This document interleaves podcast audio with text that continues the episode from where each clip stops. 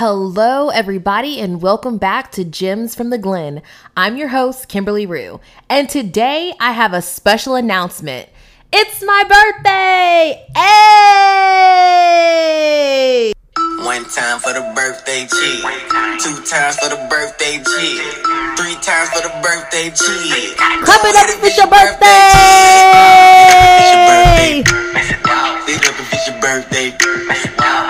If it's your birthday! Get up if it's your birthday! You a bad bad and it's your birthday. Don't hit pick up in the worst way. You a bad bad and it's your birthday. Go ahead, get up. It's your birthday. Woo! Thank you so much. If you got up, started dancing with me, I greatly, greatly, greatly appreciate it. But we're gonna hop into today's episode, okay? But for real, how does that saying go? A woman should never tell her age? Well, I figured, you know, since I'm feeling so great, why not? All right, I'm just gonna keep giving y'all some little secrets. I just turned. Y'all ready? I just turned an age I wasn't last year. How about that? Okay. Y'all don't need to know all that. But for real, in today's episode, I wanted the topic how to celebrate you, sis, to be fun. But I also wanted you guys to understand how important it is to celebrate yourself on your special day.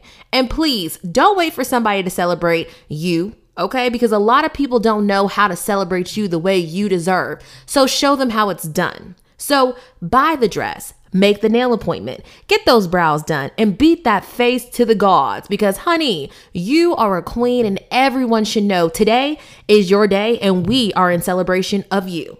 Now, for those who don't know what to do for their birthdays or where to go, one mistake I always see people make is trying to impress their friends or the gram. But what's so wrong with this kind of thinking is you're thinking about what's going to make others happy and not you. Again, this is your day and your event. So the solution to this would be to pick what you want to do and invite those who are going to enjoy themselves and you.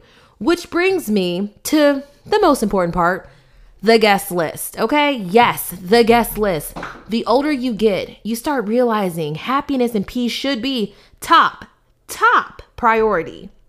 So if you're constantly popping Advils or Tylenols to hang out with someone, it's time to start scratching names off that list, okay? Everybody can't come, and they will see why. No, I'm kidding. Everybody can't come. You want that day to be around people who get you, understand you, make you feel great. It's effortless. You just want it to be a good time because on this day, you don't need any stressors or people distracting you from feeling your best. So, now that we've got all that out the way, let's talk about your attire.